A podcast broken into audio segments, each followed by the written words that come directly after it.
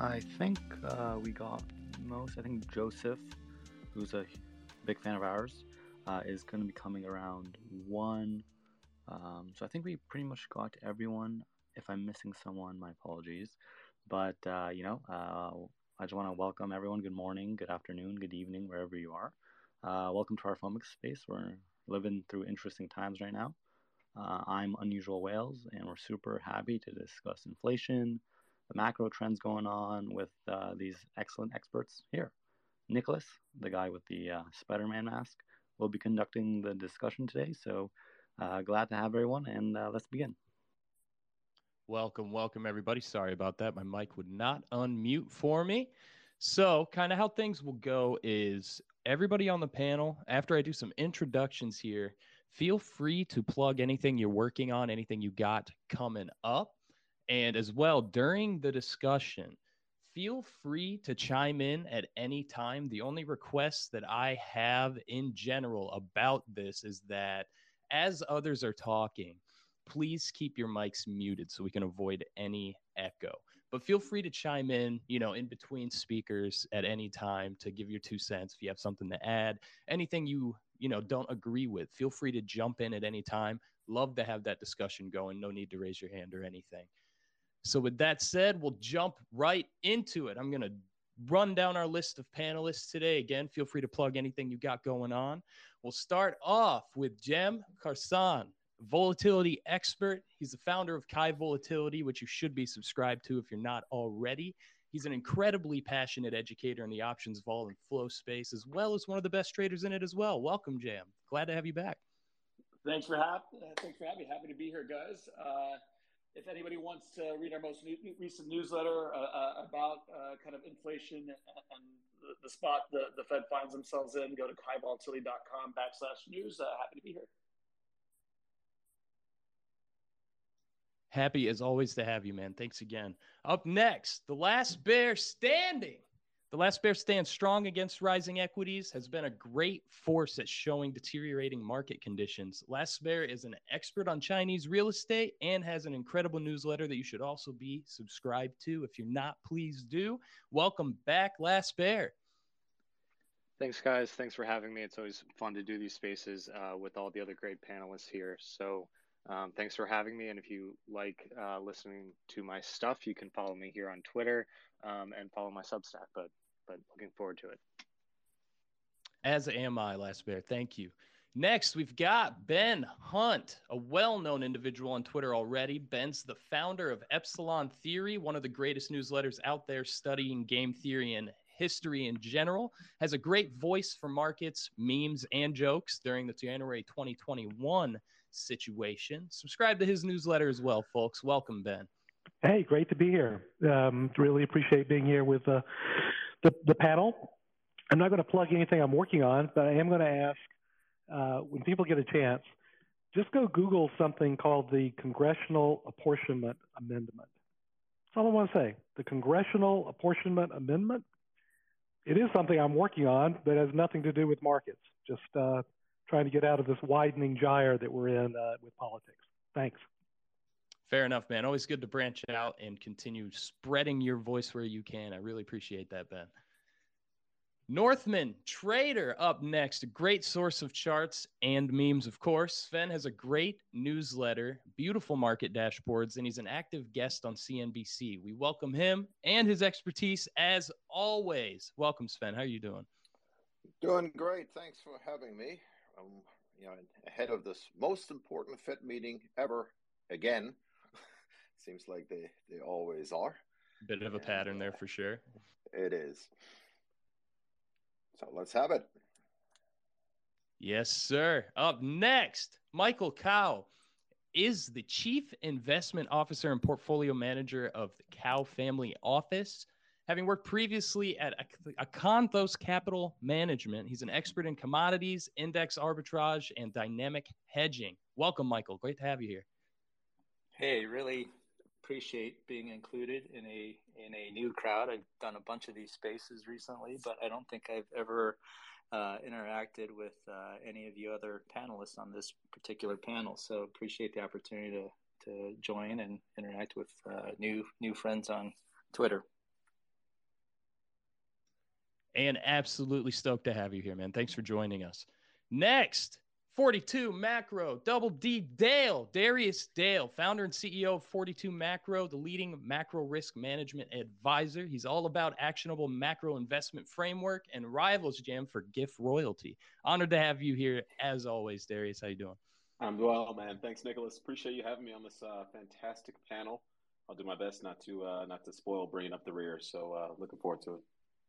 Hey, man, all you guys can really do is add to the conversation. If anybody's spoiling anything here, it is me. Oh, so, love having you here, man. Thanks for coming.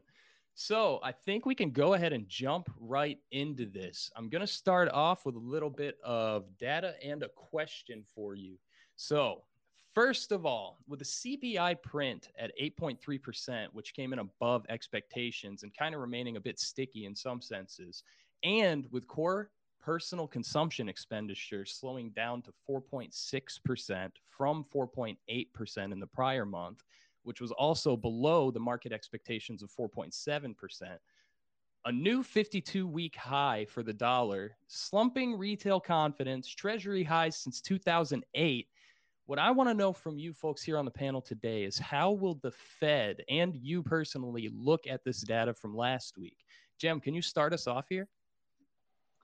Yeah, absolutely. Um, look, uh, John Alters put out a, a, a nice uh, chart yesterday uh, that I suggest everybody go take a look at. Uh, energy's contribution to CPI is declining uh, significantly.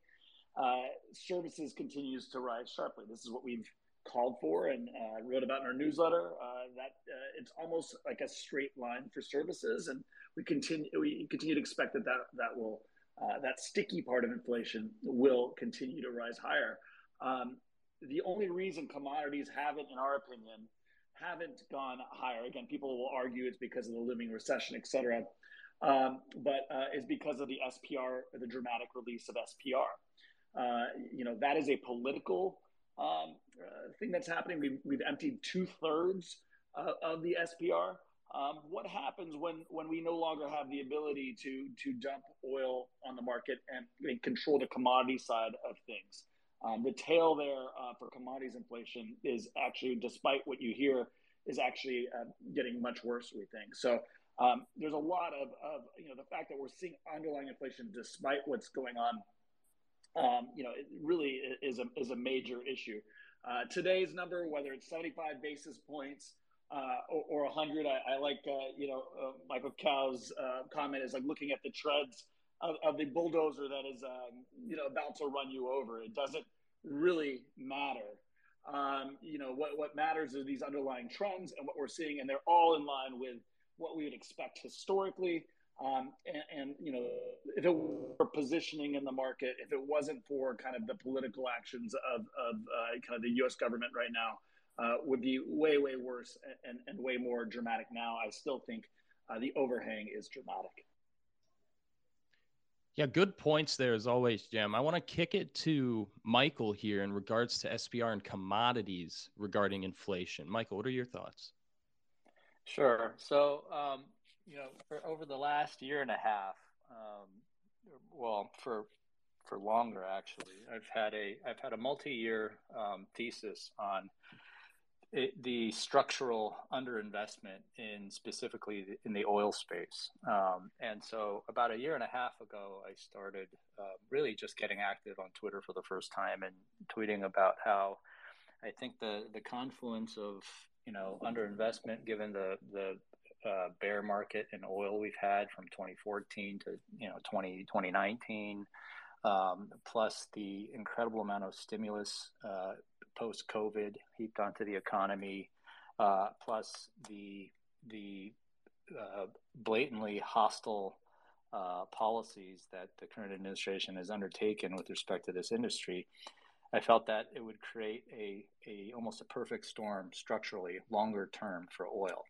Um, and and at that time, it was still a relatively out of consensus bet. And then starting in the fall of 21, I started thinking that, you know, commodity price inflation would basically make our Fed much more hawkish and ahead of the rest of the world in terms of hiking and therefore create what I call the dollar wrecking ball.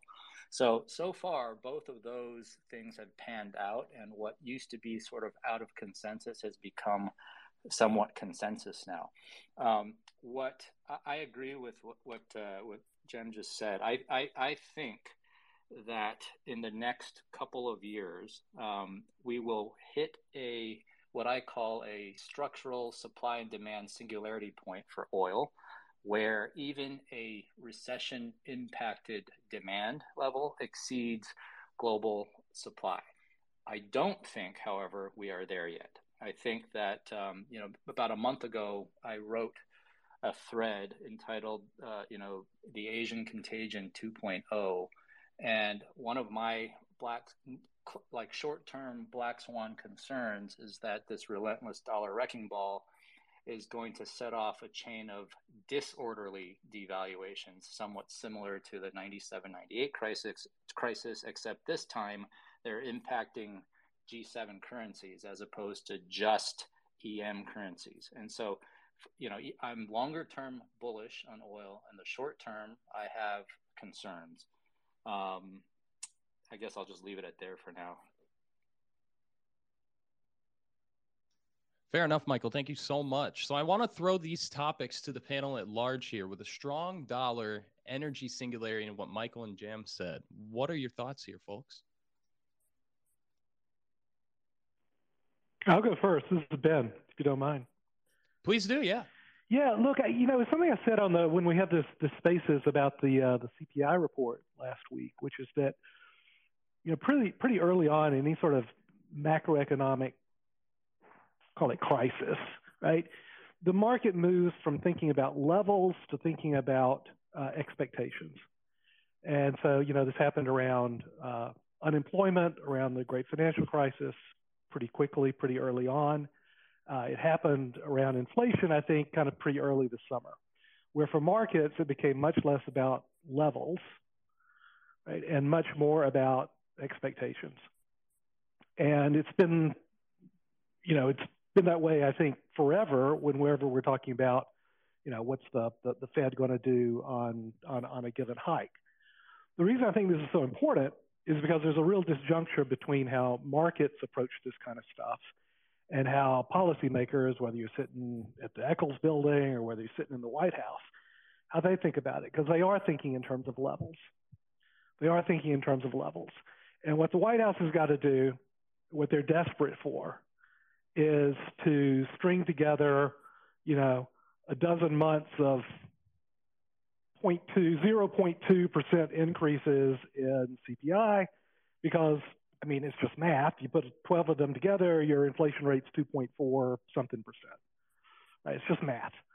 And so they're sitting there hoping that's going to come to pass to get to a level where they can declare victory the Fed, you know, they're when the level is they say, okay, what's our what's our Fed funds rate, and it Powell said something crazy at the uh, crazy to me at least at the at the July hike, right, where he said that oh we got to you know we're up at whatever 2.3 percent or something like that 2.3 2.35 percent.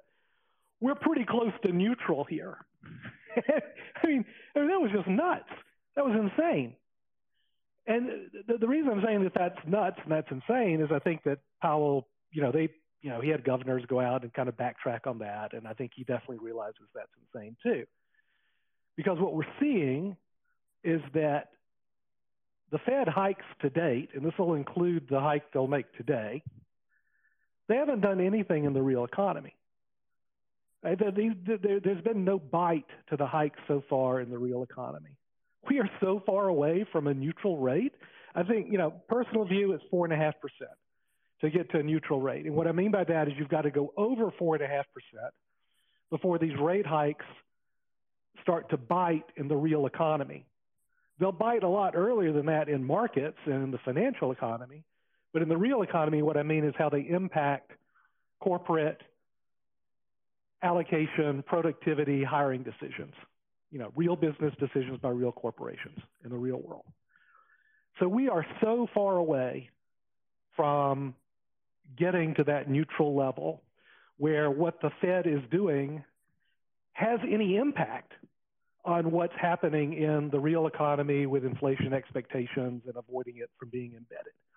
Right now, they're just hoping to get lucky, right? That's that's where the White House is right now for sure, you know. And and where I think this ends up is this is why you've seen this spate of articles of, yeah we talked about it, you know, on the in the lead up to this to this spaces with uh, you know Nick Timiraos, who's the amanuensis of the of the Fed these days, publishing the, the you know the directed piece on Monday about how you know Paul Volcker is is Powell's inspiration.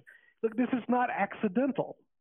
So whatever the hike is today, whatever and however you know that meets or doesn't meet expectations of the markets, I'm sure it's going to be 75 bips. I'm positioned though for 100 bips. Why? Because Powell has got to back away from that, oh, we're at a neutral level, and he's got to talk hawkish even after a 75 bips hike because they've got to get the level to something that actually makes a difference in the real economy if they're going to start making a difference in getting inflation down. So, you know, that's what I think is going on. The market, you know, is still going to react to expectations, but I'm telling you, in both the White House and the Fed, they're thinking about levels, and that disjuncture, you know, means we're going to be all over the place in markets over the next six to nine months. So I'll leave it at that for now. Does anyone else on the panel have any comments on what he just said before I move on to the next question?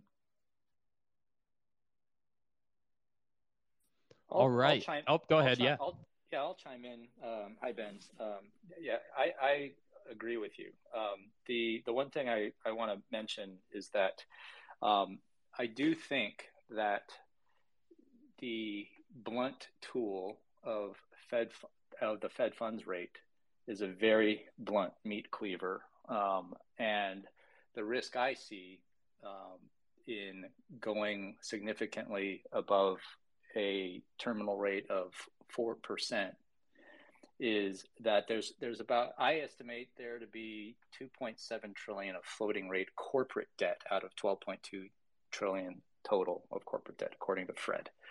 Um, so if you if you put yourself in the bucket of you know the levered borrower um, that couldn't uh, issue uh, fixed rate debt beginning of this year, if they're say you know, priced at SOFR plus 400. That was a 4% all in interest expense for the year.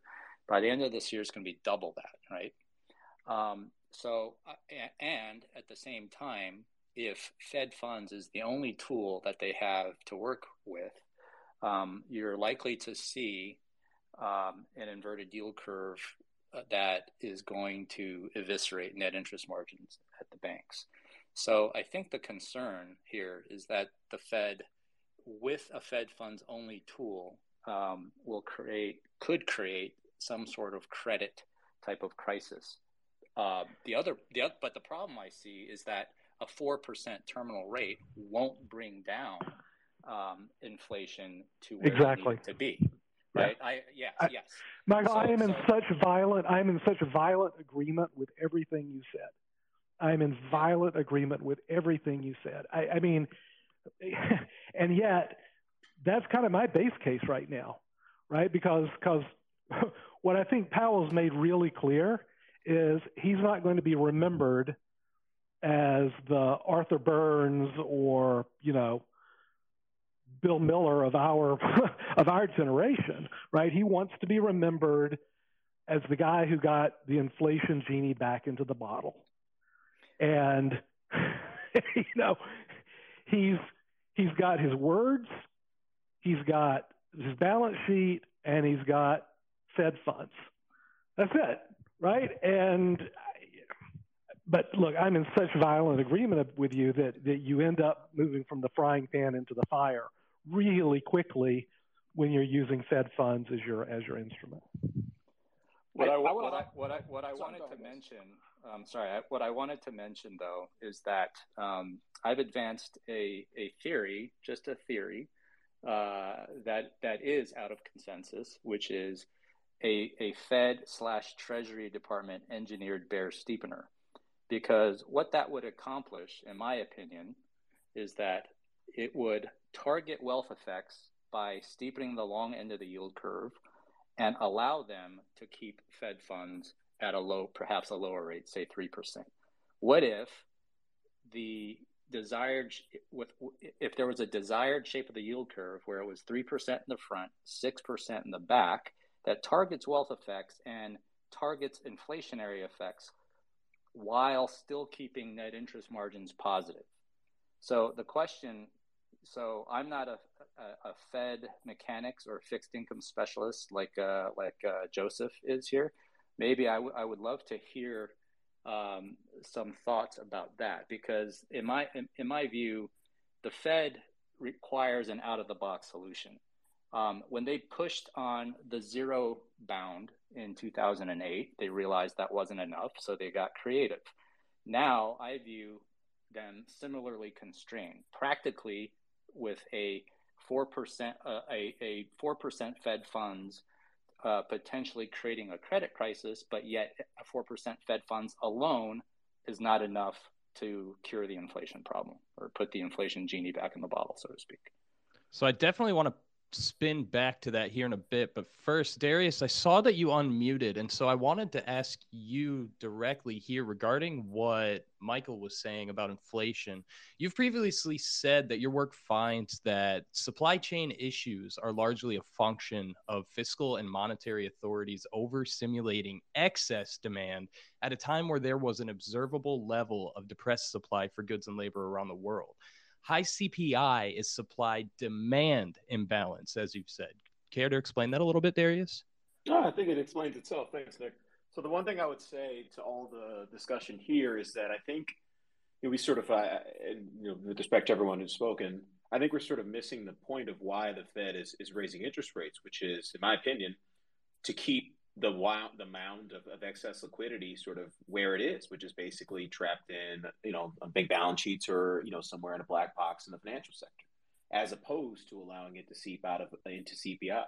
I mean, just looking at the household balance sheet, you know, we're at 4.9 trillion of cash and checkable deposits right now, which compares to 1.2 trillion prior to the pandemic. We're at 2.1, 2.2 for corporate sector, which compares to 1.6 prior to the pandemic there is a, you know, for lack of a better word, a shit ton of cash on consumer and corporate balance sheets that needs to be restrained by higher interest rates. And if it doesn't get restrained by higher interest rates, I think we know the answer to where it's going to go. It's going to wind up in the CPI. I'll throw a couple statistics at you and shut up. You know, one thing that I saw in this August CPI report, uh, to Cem's point earlier, which is this continuation of a move from headline inflation into core, which is something we've called out in our research as well. I mean, you look at trim mean CPI, which you know kind of exercises all the noise out of the statistics, and on a month over month annualized basis, we shot up to seven point seven percent. Median CPI shot up to eight point nine percent on a month over month annualized basis. That's the highest print ever, and sticky CPI shot up to seven point seven percent. So it's very clear that there's a real structural inflation problem, and it's, in my opinion, just a function, a lagged function of how much excess demand we created that continues to sit on consumer and corporate balance sheets. So there's no easy way out of this without them break. They have to break something, otherwise that cash is going to wind up in CPI. So I'm gonna pivot this over to our newcomer, Joseph. Welcome. I missed you, man. How you been? Hey guys, thanks so much for inviting me. Glad to be here. Um, I just wanted to make, uh, I guess, touch upon a few points that Ben and uh, Michael and, and, and Darius made. So I agree with Ben, and I think what Darius suggests is that the monetary policy we have right now isn't really restrictive enough. It, it hurts the financial markets, but not so much the real economy. And we may, as Michael suggested, need different tools.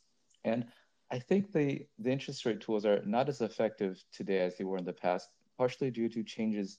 Uh, well, one is path dependency, but also some structural changes in the economy. So um, if you think about what households have as their largest liability, it's it's some mortgages, right? So over the past few years, over the past two years, the vast majority of people who have mortgages, they were able to refinance into generationally low mortgage rates at three percent or below. And when the Fed is hiking rates, you know, these these people with mortgages, they've already have it locked in.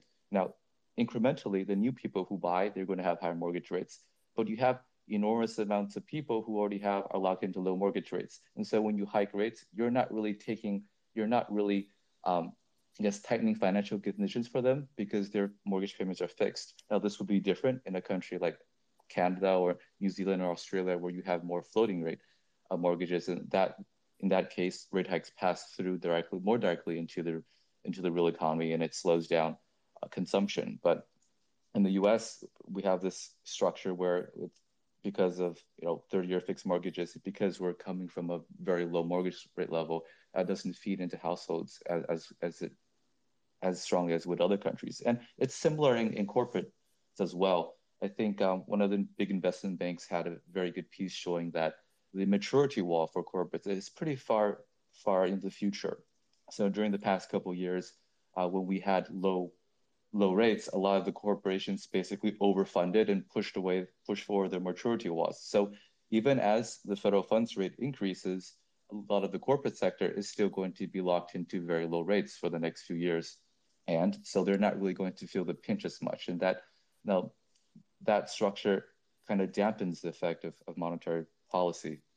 Now, I'm very much in agreement with Michael in that the Fed is probably thinking of new ways to do this because uh, a lot of the debt in the system and a lot of, uh, let's say, financial assets aren't really pegged to the short end or even to the medium term, but to the uh, longer dated yields and as well as the, the shape of the curve. So, what seems to be happening, and I don't know if this is engineered or not, it just seems I I suspect that's kind of you know there is no grand master plan, but from what I understand, and I've been writing about this for the past few months, is that simply by on the basis of supply and demand, you, would expect to see higher, longer dated interest rates and a steeper curve. The amount of supply of treasury issuance from QT and from um, the treasury due to the primary deficit is, extraordinary for the for this year and for the foreseeable future.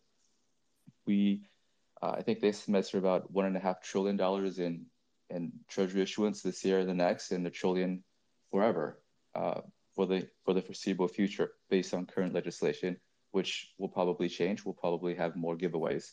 Now, in contrast, uh, before COVID, we were issuing about 500 billion a year. So, with all that issuance, you'd have to sus- expect from just basically a supply and demand standpoint that you'd have uh, higher and a steeper curve. So maybe there that is, there is a plan. I don't think so, but mechanically, it seems like that would be another lever that the authorities could to dampen down on economic activity.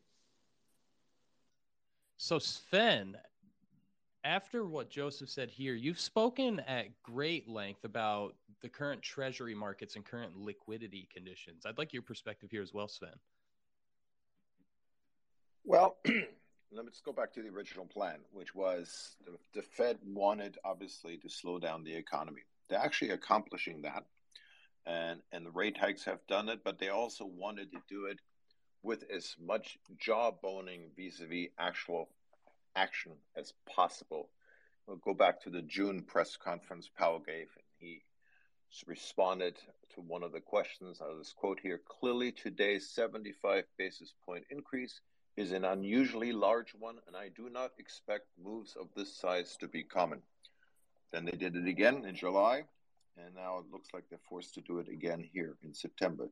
This is not really what the Fed wanted to do. They're kind of being forced into it by the still persistent readings on CPI and obviously core as well. At the same time, while the Fed went into 2022 with lofty GDP growth projections, they were at 4% in December, 3.3% in March and 1.7% in June, obviously coming down, but still above where actually GDP growth has come in. So I'm actually going to disagree with a couple of comments from earlier. Uh, the economy is reacting to not only rate hikes, but also the dramatic increase in velocity that we've seen in yields. The two year today hit a new high for 2022 above 4%. Last time we've seen that was in two, October 2007. And while historically it is absolutely correct, that the Fed, in order to fight inflation, i.e., during the Volcker years, had to dramatically put the Fed funds rate above core inflation. My argument here is that they can't. And, and the reason for that is just taking the two years as an example, in, in 2007, when it was at the same level, 4%, debt in, in general, public debt was $9 trillion. Now it's almost $31 trillion. It's a massive, massive increase. Debt to GDP ratio has doubled from 61 percent to 122 percent now. We're dealing with a very different economy. That's one that's you know we've built an empire of debt, and so the economy actually is going to be a lot more sensitive to higher rates for longer. Uh, what I agree with is the expectations game, right? Because markets have, especially since the Jackson Hole speech, reacted to Powell's sudden emphasis on hawkish while he was interpreted to be dovish in July. And yields have run up week after week after week after week. And the 10 years now above the peak where it was in June when markets bottomed at that point.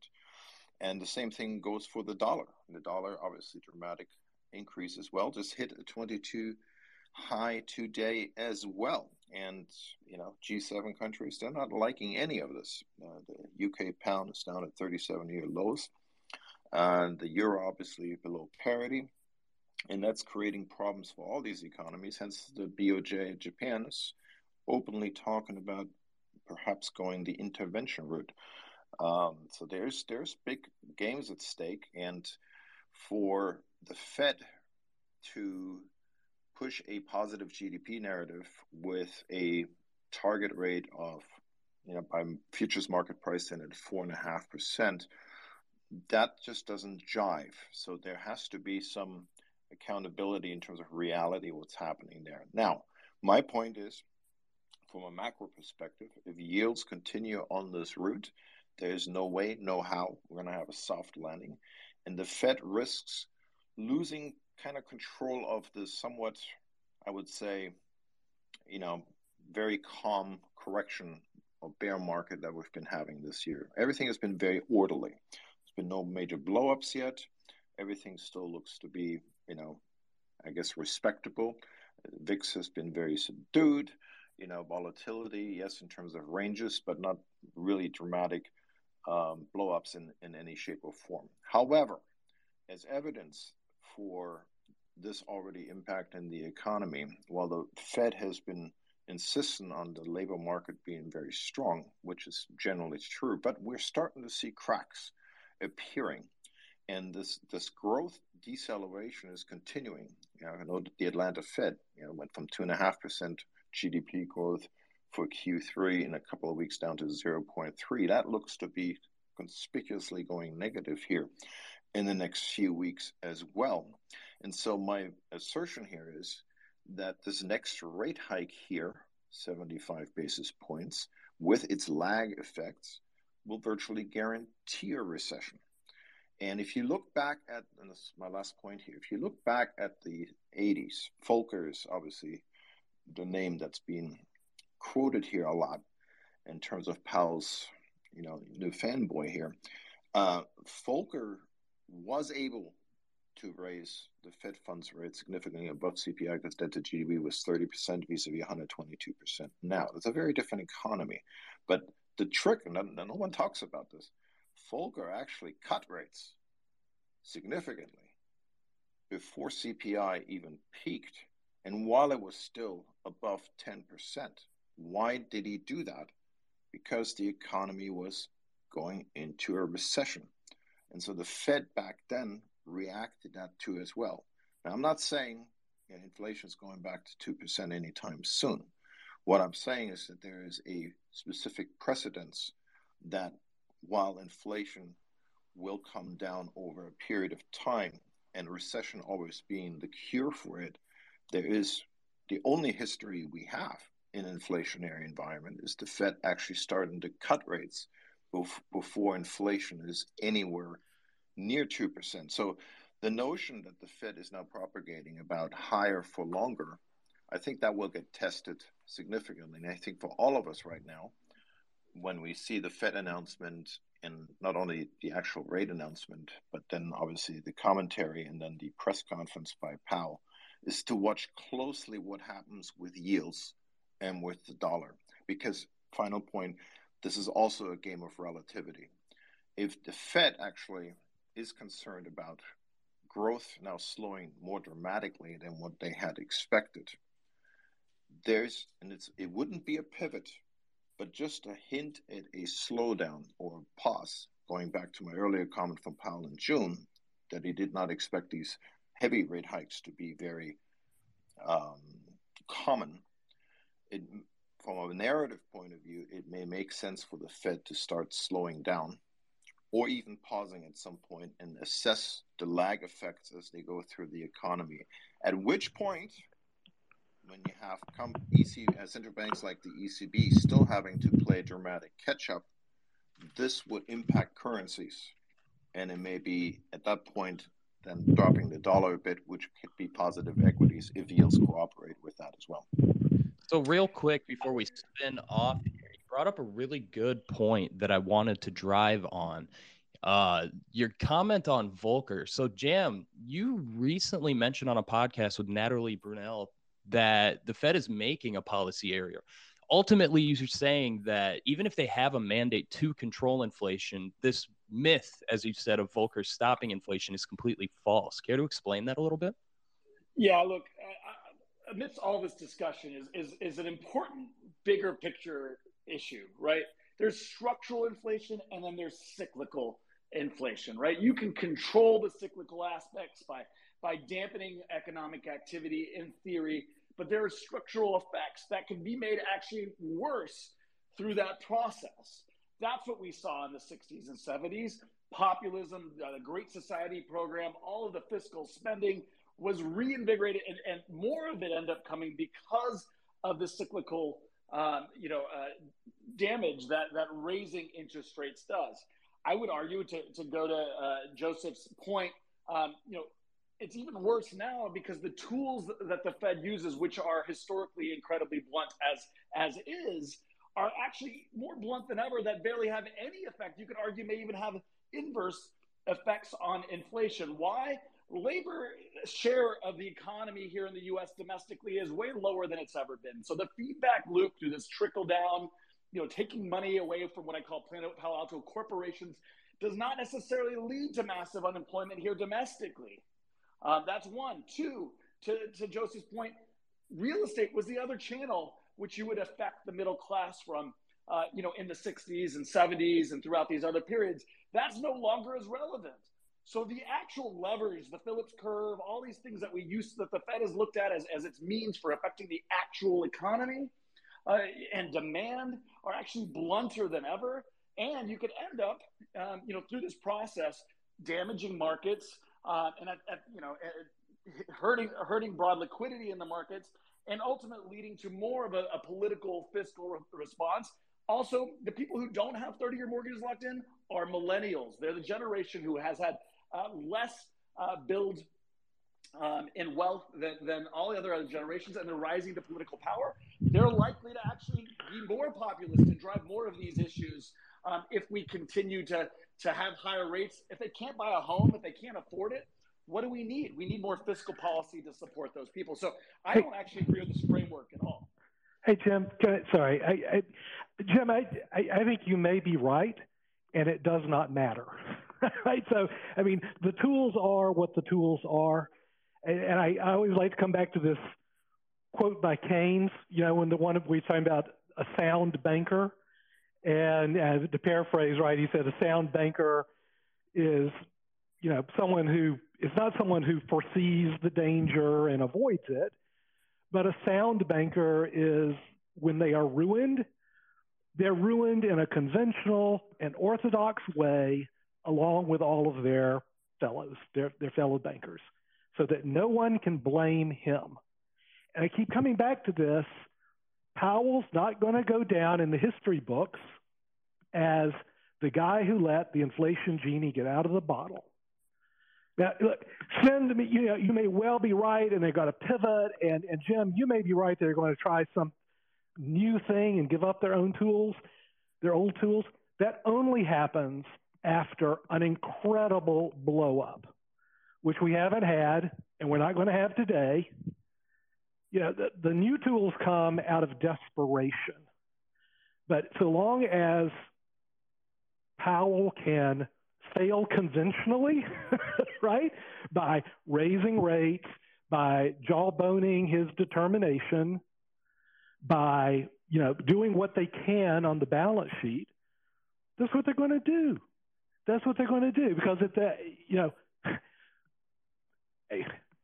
I'm, I'm, I'm telling you, I'm telling you, I'm telling you guys that the guys like Powell, they're thinking about how they go down the history books, and and and they're not going to go down as the guy who failed unconventionally. They're just not.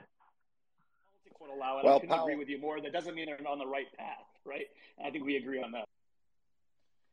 I'd love to chime in and riff on a on a couple of themes that you guys just brought up, uh, if I may. Um, so I I totally agree with uh, Cem and Darius in saying that you know these you know Pandora's box was op- left open for way too long, right? It started with commodity price inflation, and it's obviously jumped to much stickier components.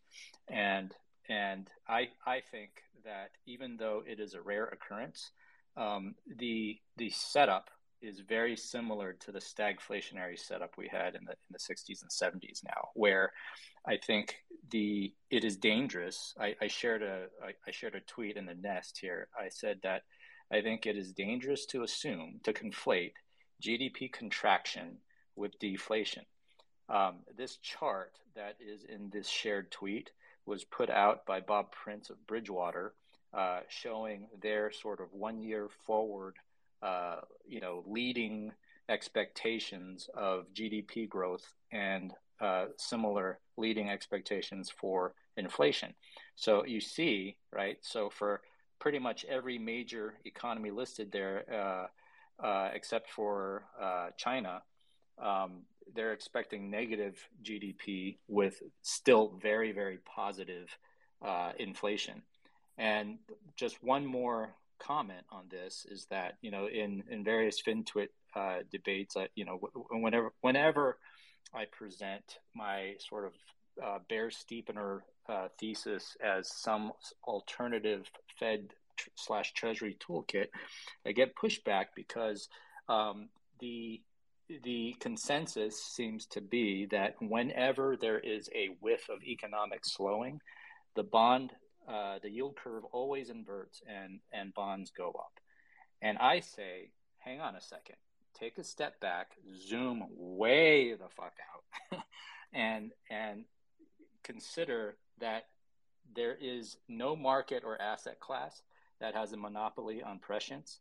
And the bond markets and yield curve and inflation expectations are every bit as subject to recency bias as any other asset class. Because for, let's face it, for the last uh, 30 or 40 years, we've had an endless liquidity lottery uh, that was allowed only by the absence of structural inflation. And that is different now, in my opinion. So I want to keep this line of reasoning going. Joseph and Darius, uh, Michael mentioned a lot about his bear steepening thesis and the new Fed tools. A lot of people uh, have also spoken about a Fed blowup, that the tools are not effective, markets don't believe them, etc. Will we see a QT 2019 blowup again? Will the Fed back off at the first signs of a volatile market? No, I think I want to add to Michael's point about so it seems like there are people who are you know buying treasuries because they, they see a re- recession. Uh, it's I think it's important to note that uh, recession that has to do with real growth and uh, there's real and there's nominal and asset prices are nominal. So for example, if you have a factory and you're producing X amount of cars every day, and then suddenly because of let's say some supply constraint, you can't get enough raw materials, then you can't produce as much as you did. You have less real growth. Um, however, you could still have very high nominal sales because let's say the government gives people free money, or maybe someone goes and takes out a huge bank loan, money is created out of thin air, goes to buy stuff, pushes prices higher. So you can have high nominal growth as we've been having. Uh, last year, I think GDP grew about almost 10%, and very low to negative real growth, which is what we've had perhaps the past three quarters. But yields, they're nominal assets. And when you have GDP growing at, let's say, 8 9%, it really doesn't make sense to nominal GDP growing at, let's say, 8 9% to, to think of buying yields as a good buying duration as a good idea. Um, in the past, when we've had a very stable link between nominal growth and real growth, maybe that makes sense, but that's not the case right now. Um, with respect to whether or not the Fed would stop if there's a blowup, what I would propose is that the Fed has actually a lot of tools that could allow it to continue to maintain a very restrictive monetary policy, even if somewhere, some, somewhere in the financial world there's a blowup. Um, for example, if you remember back in 2020, there was illiquidity everywhere in the market, and the Fed rolled out all these, you know, fancy alphabet soup tools. Uh, let's say next month something blows up in the corporate credit market. Uh, you know, no one can issue anything, and there's distress in the corporate sector. So usually, I think what we would expect is the Fed to immediately cut rates and maybe do QE. But if inflation isn't tamed yet, they're kind of in a hard place. Then they don't. On the one hand, they have their mandate to tame inflation, and on the other hand, they want to maintain financial stability. Well, now they have enough tools that they could actually do both. What they could do, for example, is they could roll out their corporate credit facility and just provide, basically end up as the lender of last resort to the corporate sector, like they did in March 2020. They could lend at very high rates, providing liquidity backs up, but without easing monetary policy. So this is just as an illustration. This could be uh, repeated in any other financial market, uh, municipals, for example. Um, so what I would what I would propose is that even if something blows up, the Fed has enough tools to continue to maintain market functioning uh, and a restrictive monetary policy until they get to a point where they feel that inflation is tamed. So the possibilities here of higher of a more restrictive policy are vastly extended because of these tools. So I, I, wouldn't really just bet on something blowing up and then we all go back to QE and zero rates and everything goes to the moon. So on this topic of blowups, let's let's kind of pivot here to talk a little bit about the trades people are talking about, blowing up a bit themselves, if you will. Darius, you said that equity investors need to admit to themselves that they shouldn't buy stocks until they'd be willing to buy bonds, and fixed income investors need to admit to themselves that they shouldn't buy bonds until they'd be willing to buy stocks. Can you kind of elaborate on that a bit, Darius? Yeah, that's, a, just being a bit cheeky in the context of, you know, we're all sort of waiting around for this concept of a Fed pivot. And the reality is, as long as there is a fundamental supply and demand imbalance in, you know, what I would argue is the most important market in the world, which is the U.S. Treasury market, um, there's going to be a fundamental supply and demand imbalance across the entire asset allocation spectrum. You know, just to throw some a couple stats, and and, and I completely agree with Joseph's point on the Fed's you know toolkit. Uh, uh, two things I just add quickly to that is that you know the Fed doesn't break out new tools. You know, to to, to Ben's point, unless there's a problem. So you expect a problem before the tools before the tools come out. And then secondarily, it's not clear to me that the Fed can supply liquidity and also maintain a tight monetary or restrictive monetary stance given how hyper financialized the economy is. You, you know, you fix problems in the financial sector, you're going to be fixing problems in the real economy. We've shown that in our research um, in terms of the, the statistics back in that. I don't want to bore anybody with that. But just going back to you know this concept of a supply and demand imbalance in the treasury market you know if you look at the last four years in terms of the change in the us's net international investment position. You know, we've in we've uptaken uh, we've taken from the rest of the world in terms of capital flows over ten trillion dollars. Like that's that dwarfs all other years combined in the history of this data set going back to 1948. Now, obviously, those are nominal numbers, but they're nominal numbers at a very accelerated rate. And as a function of that, you know, inclusive of you know what we're seeing this year, you know, the dollar's been rip roaring. I would argue the dollar rip move this year is probably more of a dollar short squeeze than, than just bona fide capital flows into the U.S., but that's neither here nor there.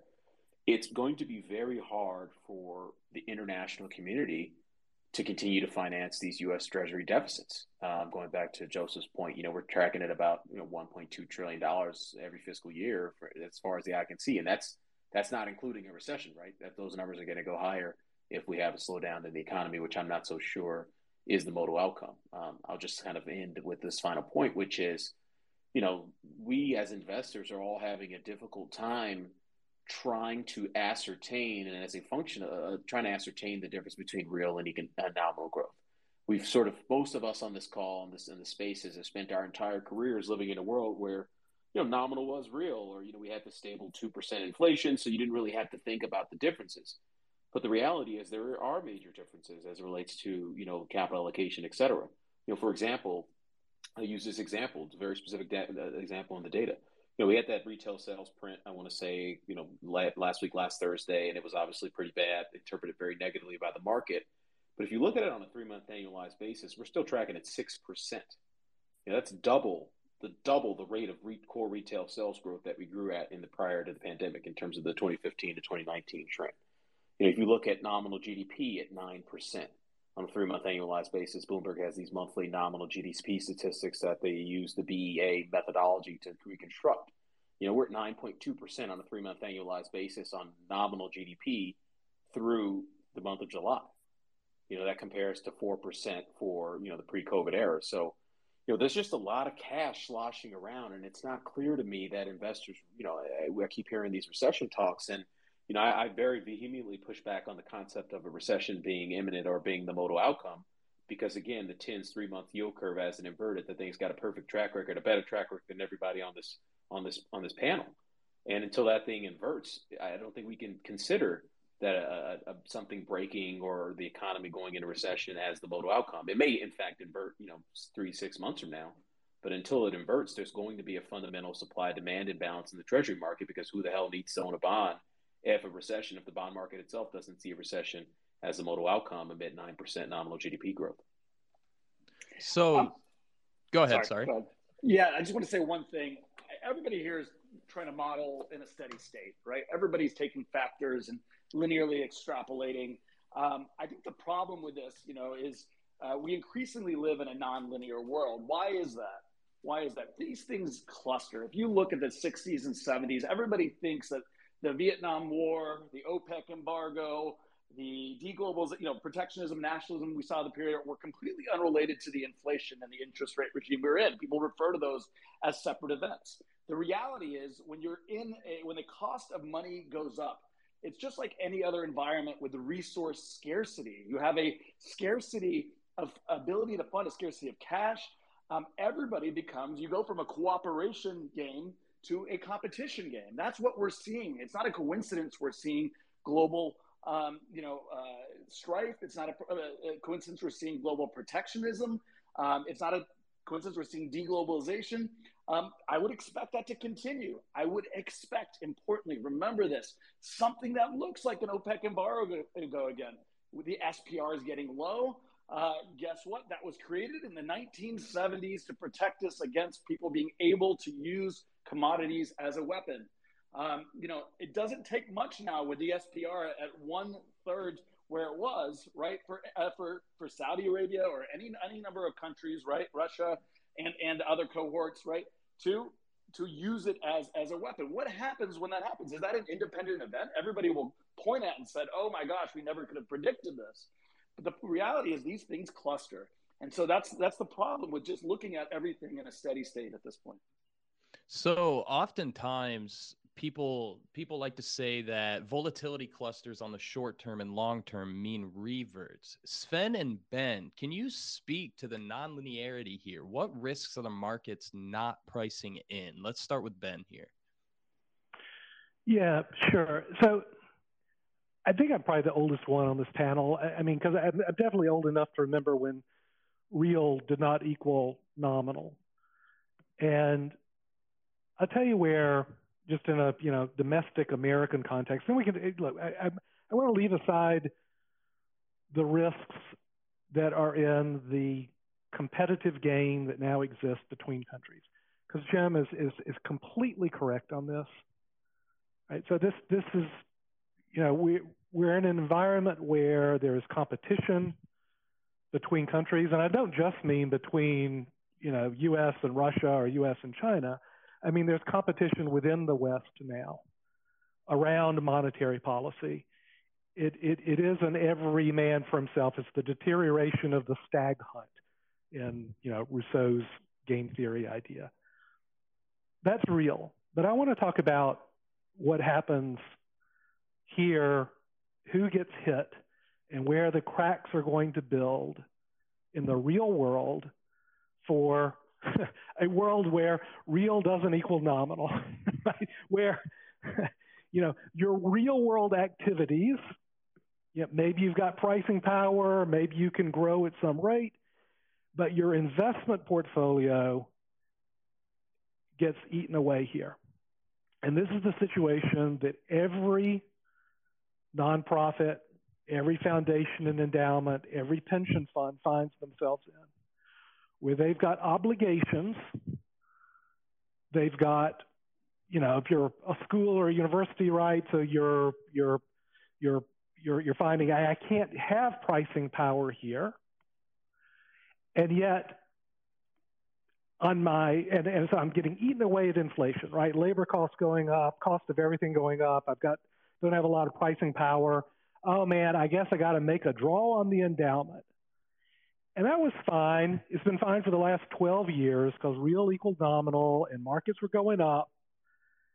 And, you know, you got used to taking a, I don't know, 5% draw from your endowment mean, everyone's involved in this world, right? And this is true for families. This is true for for you know exactly what I'm talking about.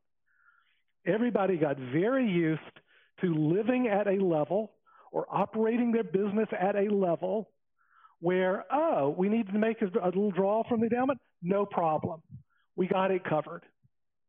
Not a problem at all. And today it is the problem. It is a huge problem so all of these entities that I'm talking about, whether it's a big state pension fund, whether it's a little, you know, family office where, you know, the the you know, generation one is supporting generations two and three, and they're all making a draw off of that that pot. That world is now totally changed. And on the big level, that's going to end up in a crack somewhere. It's going to end up in a crack of illiquidity because, yeah, you can stay insolvent for a long time, particularly if you've got credit, you're able to borrow, you're able to issue. You know that, that insolvency doesn't kill you, or it takes a long time to kill you. Illiquidity kills you in a nanosecond. So those are the cracks that I think are going to exist. That's the source of volatility in this world, and you know that's what I think you have to look out for. But you've also got to address it in your own in your own assets and your own liabilities here, because when real doesn't equal nominal, and you've been making a draw, you've you've gotten your lifestyle or your business a point where you're always kind of making that draw, you're not going to be able to do that, and that's a killer for just everything, just broad swaths across our economy and our lives. So that's the that's the real risk that I see out of this. I think really good points there. Sven, uh, do you agree? Uh, anything else to comment on there? What risks are the market not pricing in? I think we're all just got to be aware of that the world is changing in, in dramatic ways. And I think the, the recent Russia Ukraine uh, war has highlighted obviously the over dependence on supply chains on the one hand, uh, the, the issue of globalization reverting back to a new normal is a concern because our deflationary environment for a long time has been so dependent on that. And so there's a risk factor, of course, that inflation may be stickier for a lot longer than any of us probably like. On the other hand, you can argue, well, some of the key reasons for deflations will continue to be with us, which is technology and demographics, which are continuing to slow down rapidly. And so this is a kind of a negotiation phase that we have to go through the next few years. I would say, in, in general, looking at obviously what we've seen with supply chains easing up, with commodity pricing coming down dramatically in some cases, we actually may have some deflationary data points next year because keep in mind everything we're seeing year over year now is going to look very different next year. So there's some opportunity there as well. Geopolitical risk, unfortunately, remains with us because the world seems to be getting more fractured. And that is a general concern. It's not something anyone can predict at any time. Uh, and we we're you know we're faced with a world where the democracies as we know them seem to be becoming internally ever more paralyzed because they're becoming more polarized. And I generally, and it's been a concern of mine for years, that we have enormous structural issues that require really difficult choices. And I don't think we have in any the larger Western democratic countries, we don't have the political cohesion to even tackle them and haven't tried to really tackle them because every government over the last 20 years has so become reliant on the easy money rescues by central banks. And the choices that are now coming upon us are very real. Uh, let's go back to rates and, and yields and, and to debt. You know, the, the, the interest payments, just interest payments, given the incredible debt construct, are skyrocketing already. 710 billion for the U.S. government, up from 486, and that's was a two. That's prior to a 2.3 percent rate increase. Every time we go higher, you end up with a new budget item that's blowing out your existing budget. If you're talking 4.5% terminal rate, for example, you're talking over a trillion dollars. The U.S. military budget is $745 billion, which is by far the largest item in the U.S. discretionary budget. Personal uh, interest payments on debt are going to be part of mandatory. Where and how are they going to finance anything other than with more debt at even higher rates? There's a math issue there, and I, I don't. That's why I'm saying this. This whole notion of higher for longer is going to run into a wall very quickly. So I, I'm concerned that the debt excesses and easy money excesses over the last 20 years are now coming due. And they're, unfortunately, unless you're talking global debt default at some point, the only choice they will eventually have, and I think they know that, is to cut rates again and go back to easy money. It's maybe not any what any of us may want, because it comes back with all the negative side effects such as wealth inequality and what have you. But I think we're all kind of trapped here in this in this system. So, you know, I think ultimately central bankers are hoping and looking for the earliest excuse. You know, while they're all talking tough now, and we know they can talk a lot, a big game for a while, uh, that there is a math reality here that that is staring us right in in the face. So you know, someone mentioned earlier corporate that same issue there. It's it's it's not sustainable. You know, higher for longer is not sustainable. While it may look a lot lower than it was many years ago, that's true, but the obligations are exponentially higher. The the exposure is exponentially higher. So this is this is going to be a tricky phase to to negotiate through, and uh, you know, I hope I hope uh, cooler heads will prevail on the geopolitical front. You know, talk China, Taiwan, Russia, what have you. You know, these are these are ongoing risk factors. But by the way, I I gotta go. Obviously, we have uh, Powell here in a, few minutes, and then the press conference. So I really appreciate being invited, and uh, enjoyed listening to everyone speaking here, and uh, look forward to do this again sometime. Thank you. Really appreciate you coming, Sven, as always. So I'm going to kind of move around here with the discussion on recession. A lot of politicians and analysts have discussed recession, obviously, one of the biggest topics in finance news right now. Uh, last bear, let's kind of let's go over to you for this one. Warren says she's very worried that the Fed will tip this economy into a recession. Mitch McConnell says the U.S. is likely to tip into a recession as the Fed raises interest rates to combat historic inflation. To kind of paraphrase a bit of what Darius said, there's not a recession quite yet. What are your thoughts here, Last Bear? I actually agree with a lot of what Darius said earlier, which is that, in my view, demand is sort of the the elephant in the room here with respect to uh, the causes of inflation um, and the fact that the consumer has a very delevered balance sheet um, from the past two years, as well as corporates, is a is a tough problem for um, the Fed to sort of reverse now as they try to uh, you know reduce inflation or get to some sort of deflationary pause. Um, and I think that that's also the reason why the economy has chugged along a lot better than I think a lot of people expected um, after stimulus ended and all that kind of stuff is because everyone has a really great balance sheet and people are flush with cash. Um, people are richer than they were before the pandemic. Um, and so the consumer has maintained its strength, I think, a lot more than, than most people have expected. And I think that the tools that the Fed has um, to, you know, to raise interest rates and um, reduce market liquidity is actually, or, you know, as many people have said earlier, are pretty um, ineffective at sort of removing liquid deposits out of people's checking accounts, for example. Um, and it, it's unclear how they sort of achieve that achieve that goal.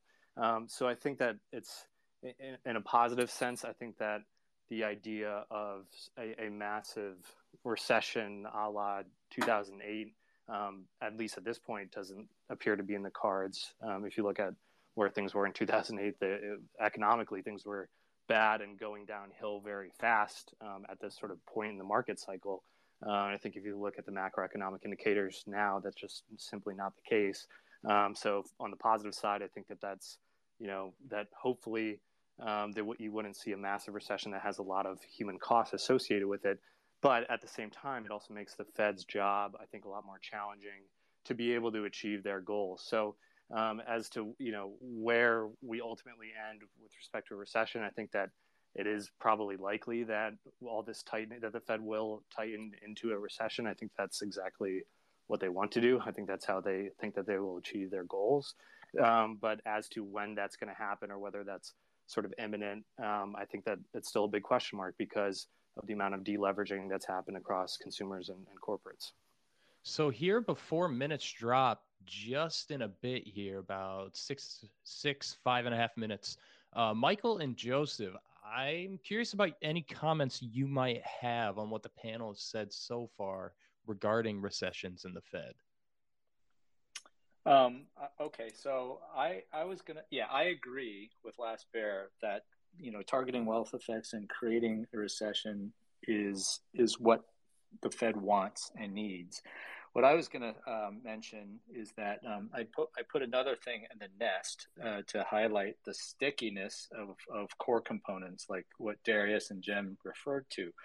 Um, last, uh, earlier this week or last week, I participated in this global real estate panel, and you know, uh, w- w- attended with attended by some really large asset managers, and this was a very interesting data point that was shared. And you know, the point is that you know sticky components like rents are still growing at a very healthy clip. And while I expect, you know, so in recent months we've seen um, energy prices moderate and, you know, somewhat artificially, to Cem's point about SPR and also uh, China's uh, zero COVID policies. Um, but core has remained strong. Now, I, what I kind of think we are headed for uh, for the balance of this decade potentially is this t- what I call a tag team effect, where you're going to see bouts where core then begins to slow, but then as we inch closer and closer to that um, that energy uh, demand supply demand singularity point, um, you're going to see a resurgence of of energy, and so it's going to make the Fed's job very very difficult. Um, and you know, one one last thing before minutes drop, I just wanted to you know less you know uh, uh, commit sacrilege and say actually something positive here.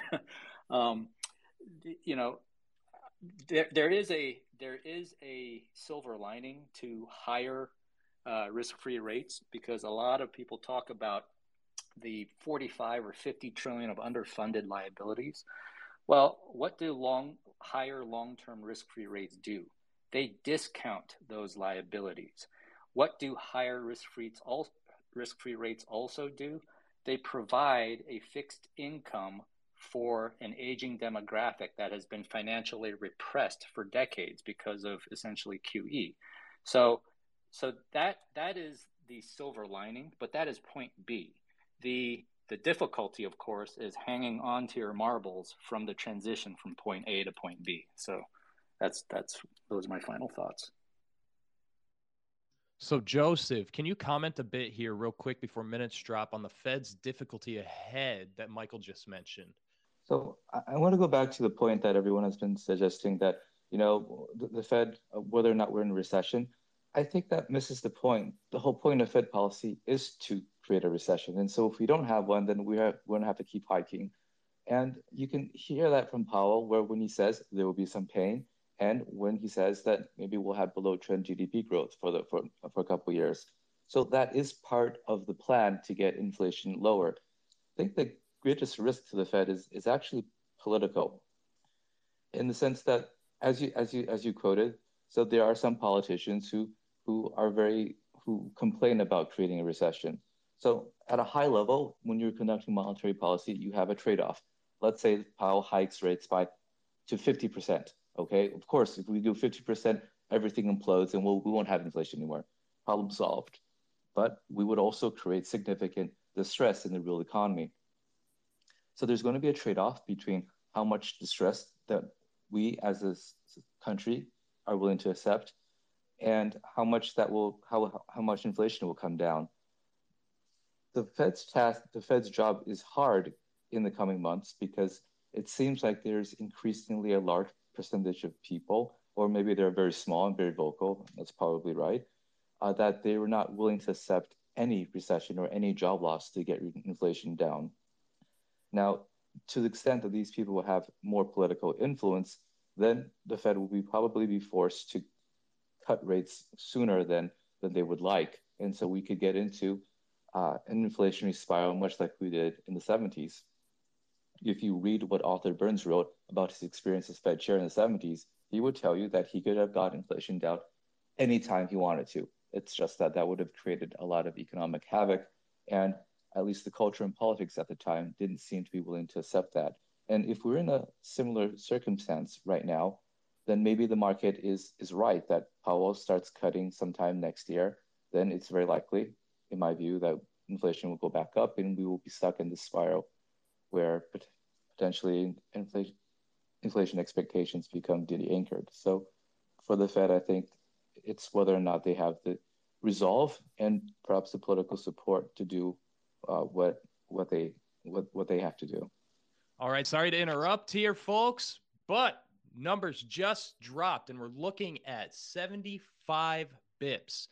So now that we've got this, and, and I know everybody wants to take a quick time to kind of go over some things and Powell will be doing his Q&A in half an hour here at 2:30. Now, how are we feeling about the 75? I know we've we've had a lot of speculation around 100 and a, and a, and a few outliers are out there, you know, trying to call for 150. What does the 75 mean for us? This is open to anybody on the panel. Feel free to chime in. Yeah, I'll, I'll go first. So this is Ben. So uh, it's not the 75. It's going to be, is it hawkish, a hawkish 75 or a dovish 75? I, I, I really think it's going to be a hawkish 75. Um, but, you know, that's, that's what will tell the tale of this is whether it is perceived as a hawkish 75 or a dovish 75. So right now, just looking at SPY, there's a pretty sizable red candle here uh, after the numbers dropped. How do we think the the markets at large are feeling about this, or how they will feel about it? I never look at the stuff right afterwards, right? So what you, I, I think what you got to look at is what comes out from missionary statements, half an hour, you know, afterwards and then after uh, Powell gives his his presser, right? So I mean, I mean that that's when the narrative gets formed on this. That's when the common knowledge gets formed on this. Till then, it's kind of flailing around. I don't know. The, the, if, unless the dots can, you know, there's other stuff that comes out. People are going to start making their interpretations of the dots and the, you know, all that stuff. So, but it's it's. I don't pay much attention to what's happening right immediately after. Fair enough, Cem what are your thoughts? What do you want to see from Powell in the presser today? I mean, what I want to see and what we're going to see are two very different things, and I think they're so so far apart from one another, it's almost irrelevant. Um, I think we're on completely the wrong path. I've been saying this for a while. I think the tools that the Fed, um, you know, uh, has are not the correct tools to solve the problem at hand. Um, I do think he's going to be aggressive. I think the argument about recession that we've been talking about is almost irrelevant. It's what everybody's talking about. Are we going to have a recession? Are we not? You know, William McChesney Martin took real rates positive, raised seven and a half percent when the inflation got going in the 60s, caused a mild recession uh, for about a year, um, and then you know the second he stopped because of the recession, uh, inflation skyrocketed to new highs. The economy is not the market. The market is not the economy. This is what this is like the biggest lesson that you can learn if you're in financial markets. We've had below trend economic growth in financial markets for almost 40 years. Economic growth during the 60s and 70s was massively above trend. Demand side economics is runs the uh, economy hot. We get more revenue over time. I don't, you know, yes, can they cause some really deep recession by raising rates to 10% at some point? Yes, but it's cyclical. That's the important takeaway. And that recession that we will cause in the short term will only be uh, kind of a cyclical effect within what's a much broader structural outcome. Uh, the recession is not the question. It may be the question in the short term, but is not what matters to 10 year yields. It is not what matters to the long term trajectory of inflation. Hey, I'll just jump in and add I think the dot plot is some meaningful new information. So, as, as expected, I think that the Fed adjusts adjusted lower its economic growth projections and adjusted its inflation projections higher. So more stagflationary, so to speak. But I think the biggest move is has to do with their projected uh, Fed funds rate. So now that's been revised up higher meaningfully. The last time around, they were projecting, let's say, 3.8% at the end of 2023. Now it's up almost an entire percentage point to 4.6. Uh, 2024 dots also revised higher, and we can see the two-year jumping uh, discreetly up 10%. So that's that's yeah. I think very hawkish. Yeah, two two years at 4.1 right now. So I guess you know that's the, the equity market reaction you guys cited was is in line with with this. Yeah, this is this is very hawkish. Hey, look, I have a question for the for the panel actually. So you guys were talking earlier about how to create steepening in the curve, and I think that I, I like the points that you guys were laying out. But wouldn't the Fed, wouldn't the easiest way for the Fed to create a steeper curve would be to adjust some of these long term dot plots accordingly? I mean, like that's they're showing I, an inverted curve here. I, I got to interrupt so, here on this, right? Because I, I, I wanted to say this about the steeper yield curve. That in in order of interest, the Fed cares about bank liquidity and then bank system solvency and the most distant, distant third is bank system profitability, right? So that you, the a steepened yield curve, the what the and this gets back to the issue of conventional versus unconventional. I I'm I'm here for the unconventional, so I'm really interested in this idea of a of a bear steepener. But with a steeper long end, the Fed's going to say, by their conventional tools, that is going to embed long-term inflation expectations and that is the thing they will not ever do.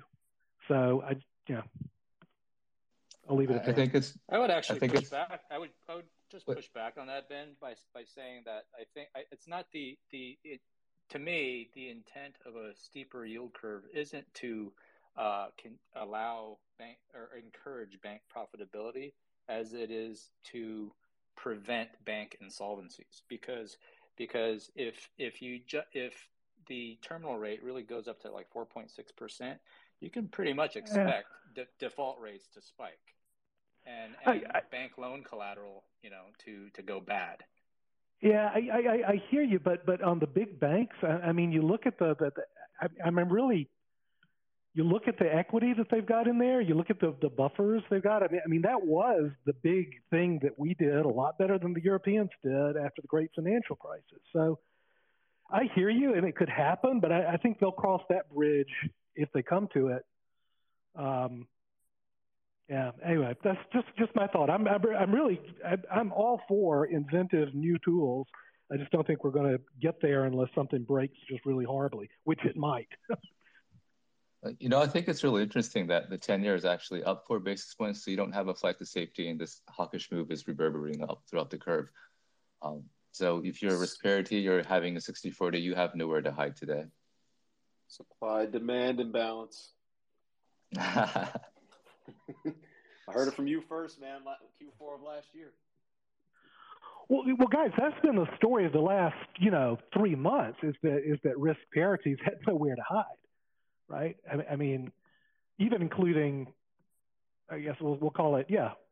I'm going to include the commodity complex in there for a real risk parity strategy, and um, you know that's just been brutal, just I, brutal. I think that I think that really matters for retail. Uh, you haven't seen the one thing we've been looking for on our end is is a delevering by retail by um, and you know, if you look at equity as a portion of balance sheets, like hasn't gone down anywhere. Like it's obviously short interest on the hedge fund side, its institutional side is is very high. But if you look at retail and and you know mom and pop, they have yet to delever.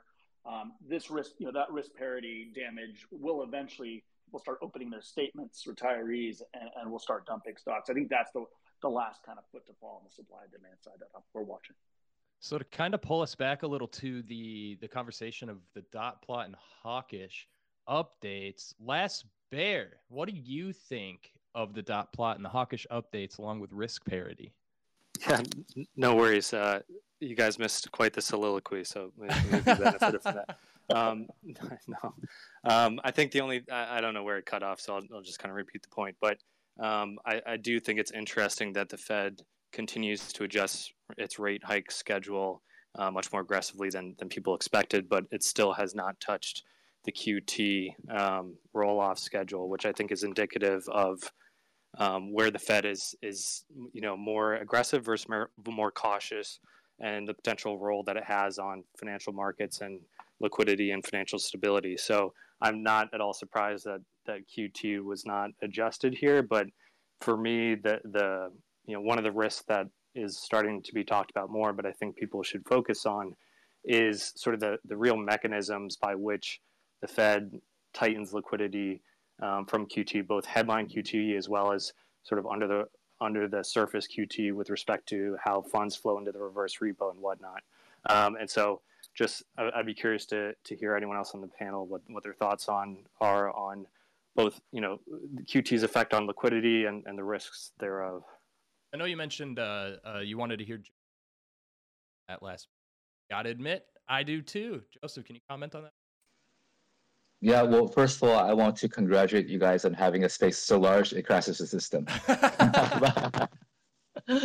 um, but so I, I don't expect them to adjust QT ever. Um, so from what I from what I hear from the Fed officials, they view QT as something that just runs in the background. They want their main tool to be the federal funds rate. So uh, I don't expect them to just adjust it, especially since they've basically just moved into full QT and full force this month. Um, if they do adjust, I think it'll it'll be much later, but for the foreseeable future, I don't think they'll do that. What they could do um, is that they could begin to sell mortgage-backed securities. So the Fed has this limit where they want to, at a maximum, allow $35 billion in mortgages to roll off every month. They don't really have control actually how much to roll off a month though, because the way that mortgages work, there's not a contractual maturity date and you could prepay it. So for example, if I have a mortgage and I move somewhere else and I want to sell my house, then when I sell my house, um, I take the proceeds of that sale and I prepay my mortgage. Now that makes the cash flow of a mortgage-backed security unpredictable. Uh, based on current projections, the Fed's mortgage portfolio will roll off at about $25 billion a month. So there's a $10 billion gap between their maximum cap and what they expect. So in theory, if they really wanted to tighten financial conditions, they could sell maybe $10 billion of mortgage-backed securities a month. Um, there, I think there's maybe one or two Fed officials who have made noises for that, but it doesn't seem like something that's very consensual at the moment. So that's another thing they could do uh, in the coming months. Darius, any additional thoughts there to what Joe are? Oh, sorry, my bad. Uh, not, not anything specific on that. Uh, I'm sorry, I was taking notes on the uh, on this uh, statement. Oh, no problem at all. Michael, curious to hear your thoughts here as well uh, on what Last Bear and. Yeah, I was actually literally about to put out a tweet. I think I think the Asia contagion scenario is front and center for me, and it's become a much more material risk. If you look at the the dollar today, uh, it is just roofing. You have euro at 0.98 now, uh, and the Chinese yuan at 7.07, I believe. So that is something to watch. It even looks like the pound is moving towards parity. That's hard to believe. I think many of us remember a time when the pound was about two to one. Now it's moving towards parity. That's just unbelievable almost. Yeah, 1.13, I see. Yeah, yeah. in here too. But I think all those, you know, the currency moves that you guys are talking about, all that does relate to like the sheer availability of dollars, which all goes back to you know the point around liquidity, which is why I agree. I'm not surprised that that they didn't change anything with respect to quantitative tightening, but it shows how important um, the you know sheer dollar liquidity is, um, and why they're much more cautious about using that as a tool. So on that same point, you know, um, Joseph, um, I would I would love to hear you expound a little bit more on your comment earlier about how, um, you know, how would the Fed create a a um, restrictive environment while keeping the plumbing intact? Because that is that is something that I that I wonder about, right? Like to me, the bear steepener is is maybe the lesser of two evils, and maybe it accomplishes something like that. But I could I, I could still see the even the bear steepener scenario would continuing continue strengthening the dollars. So how do you, how do you see it? Like if we go into a pretty bad recession, and the plumbing of the system is threatened, how do they how do they uh, maintain a restrictive stance in a stagflationary environment? while so I would, preventing a complete meltdown, system meltdown. I would separate the financial market stuff with the real economy. So when you can have malfunctions in the in the financial economy simply because mechanics of liquidity or maybe uh, let's say um, a dealer doesn't have enough balance sheet or bouts of risk aversion that have nothing to do with the real economy. Uh, for example, a few years ago, we had a flash crash in the treasury market, right? That had nothing to do with the real economy, just some, something somewhere malfunctions. So when, when it comes to things in the financial markets, the Fed has tremendous amounts of control because it has a money printer. And it has shown that it's been willing to open up its money printer to more and more people.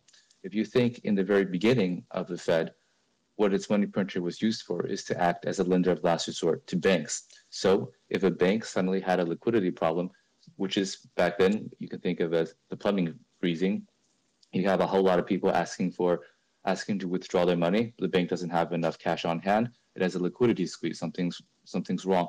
The Fed could step in and lend to it at restrictive rates so that it, they wouldn't not so the bank wouldn't become um, I guess accustomed to just borrowing from the Fed all the time. So this lender of last resort function can be expanded to any number of participants and any number of markets. And the Fed has already been doing that for the past 20 years, and it seems to continue to expand it. If you think during the financial crisis, they expanded that lender of last resort to the dealers and the money market funds. So there was a run in the money market funds space, and there's a run in the primary dealer space that was causing financial distress, something that was separate from the real economy. Um, people were not able to get funding. So the Fed stepped in and they lent at um, lent at lent, lent them provided liquidity and solved that. And they did the same thing during COVID.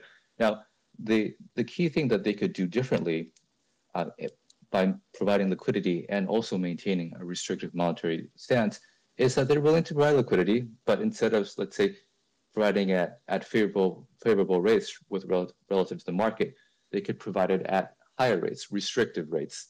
So in that sense, because the money is still expensive, but available, you can avoid the liquidity mishaps where someone goes and can't get funded at any price. Where, let's say in March 2020, you want to sell something, uh, you can't sell it for liquidity at any price.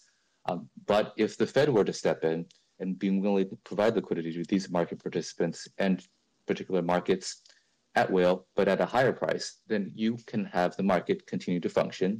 There will be no liquidity crisis, but the system continues to be restrictive because the higher rates that the Fed offers uh, is passed out throughout the financial markets and hopefully the real economy. So what about what about so um, you know, Joseph and I had had some offline discussions about, um, you know, some unconfirmed rumors about the Fed being asked by the the BOJ to to to help uh, basically stymie the relentless decline in the yen, and this was uh, this was when uh, the yen first breached uh, the 138 level back in July, and you know the rumor that I had that I had heard was that the the Bank of Japan um, was given the okay by the Fed to essentially buy our ten years to to essentially paint a picture of of uh, I guess uh, yield curve inversion to basically stymie uh, the yen's decline. And uh, obviously, that didn't work out. If if true, that didn't work out so well because it's they've given up the ghost at this point. So, I guess the sentiment I wanted to voice and maybe throw out there for discussion was, you know, it, the the Fed as uh, lender of last resort to the rest of the world was all fine and dandy in a world devoid of structural inflation. But I wonder, um, with a resurgence of structural inflation and potentially stagflationary pressures, does it become kind of an every man for himself now? Where, you know, I mean, you know, we have inflation issues here domestically that we need to deal with. Um, how are we going to go and essentially help out the Fed or the, the Bank of Japan or the ECB with, with their issues?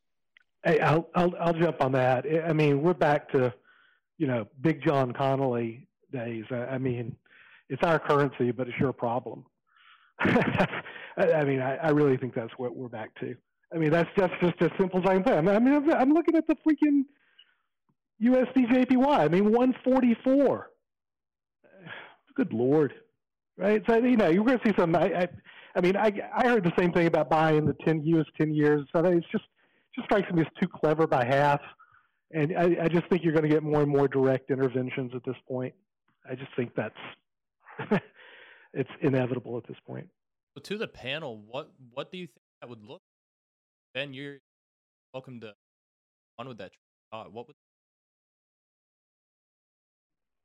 Uh, just what I said. I mean, direct intervention, direct currency intervention, just buying the shit out of it. And so, do you do you think that that would be the most likely likely course of action? I mean, I mean, yeah. I mean, I mean, yes, yes, I do. At some point, it becomes the only course of action. I think exactly, exactly, exactly.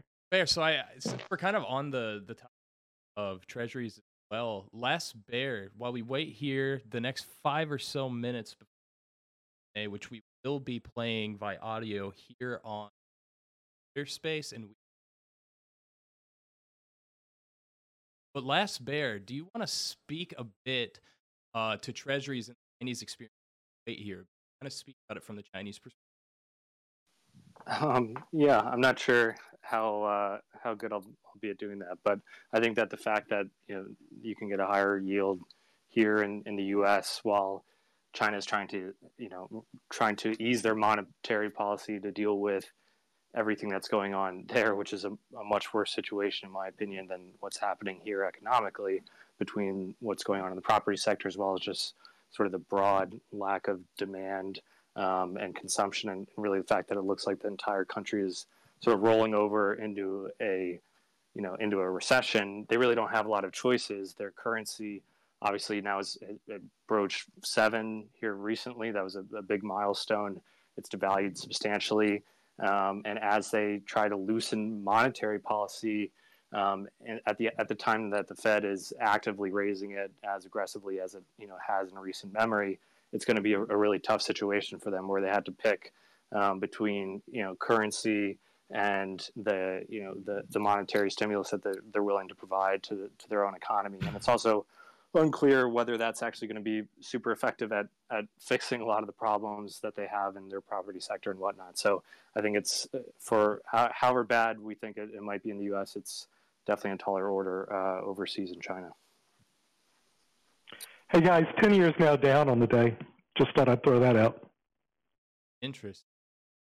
So, a little bit more before a press. Owl, Joseph, when you look at Fed data, how much do you look at overseas data like the ECB in China? I think the Fed definitely thinks about that when they're conducting monetary policy, especially since what happens abroad does reverberate back to the US. Uh, financial markets are highly, highly inter- interconnected. But I, I agree with uh, Ben. You know, it's kind of our dollar, your problem. But the Fed is first and foremost concerned about what happens in the US. And when it comes to countries like advanced countries like Japan in particular, they actually have all the tools they need if they feel that their currency is too weak. Obviously, they could give up their yield curve control target, or they also have you know trillions in treasuries that they could monetize uh, into dollars and then say sell dollars buy yen, or they can buy borrow money dollars from the FX swap that they have with the Fed and take the dollars and you know support the yen. There's a, they have a ton of things they can do. Um, if you know they, they can't expect the Fed to do all their work for them. Uh, this is true for the eurozone as well and all the other advanced countries. I think it's much more concerning when you think about developing countries who do have to bear the brunt of a strong dollar.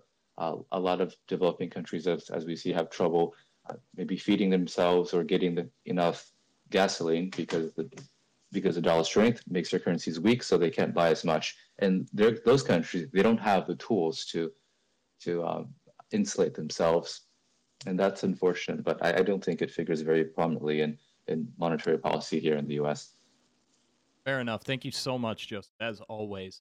So, in about two minutes, the presser's going to begin. Like I said, we will be pushing the audio here to this Twitter space, as well as the video and a running chat on the Unusual Whales Twitch. Before we wrap up, I want to kind of just go down the panel again. Any closing thoughts here? And please feel free to plug anything you're working on. We'll probably wrap up shortly after the presser. But if any panelists want to hang out and give any of your thoughts on how the presser goes, please feel free to really, really helpful for people to hear right at the end. So let's just kind of go down the panel. Closing thoughts for the presser here. Let's start with you, Darius. Anything you got to plug? Anything you got left to say?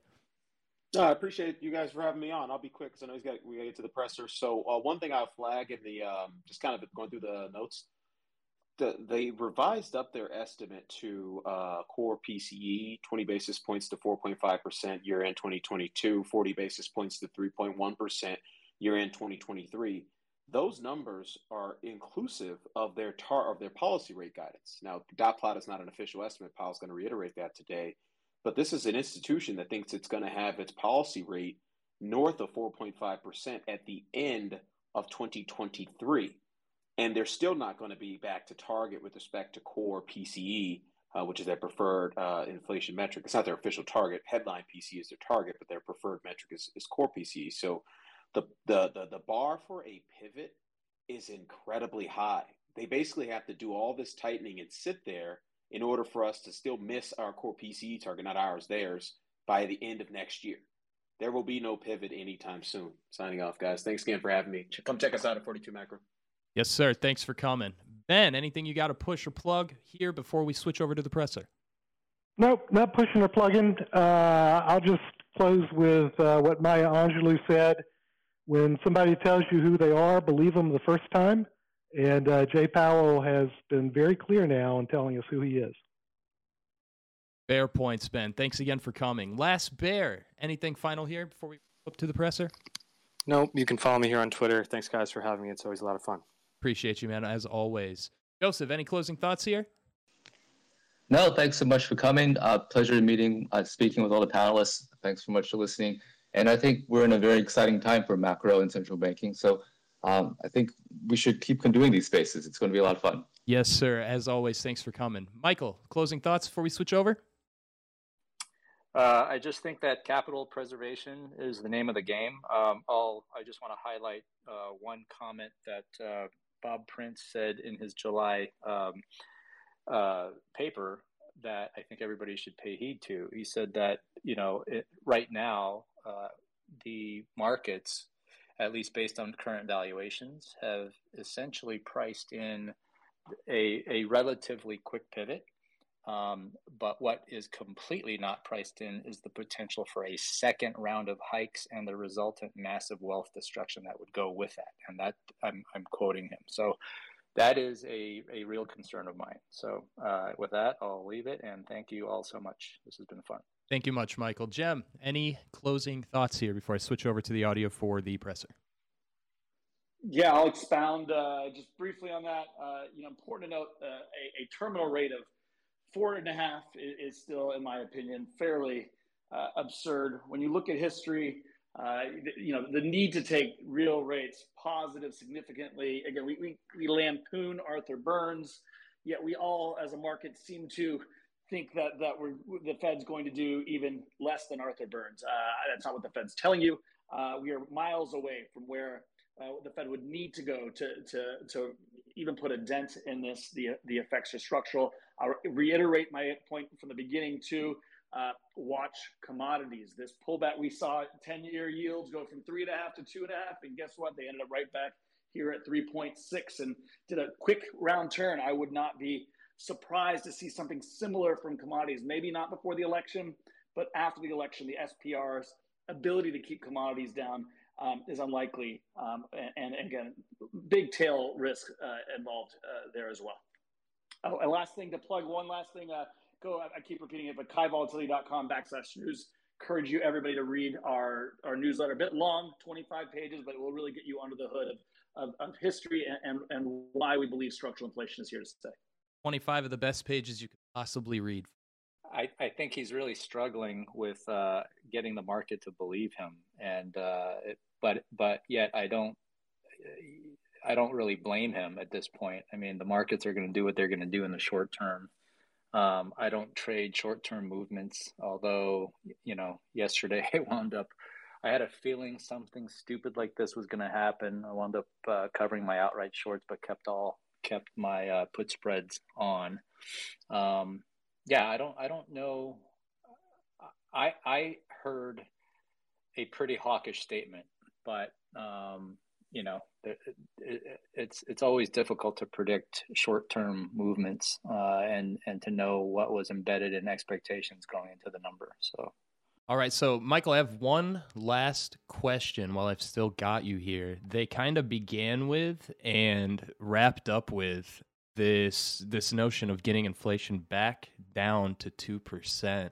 Just before we send everybody on their way, do you think that's still likely or is he kind of grasping at straws continuing with that narrative?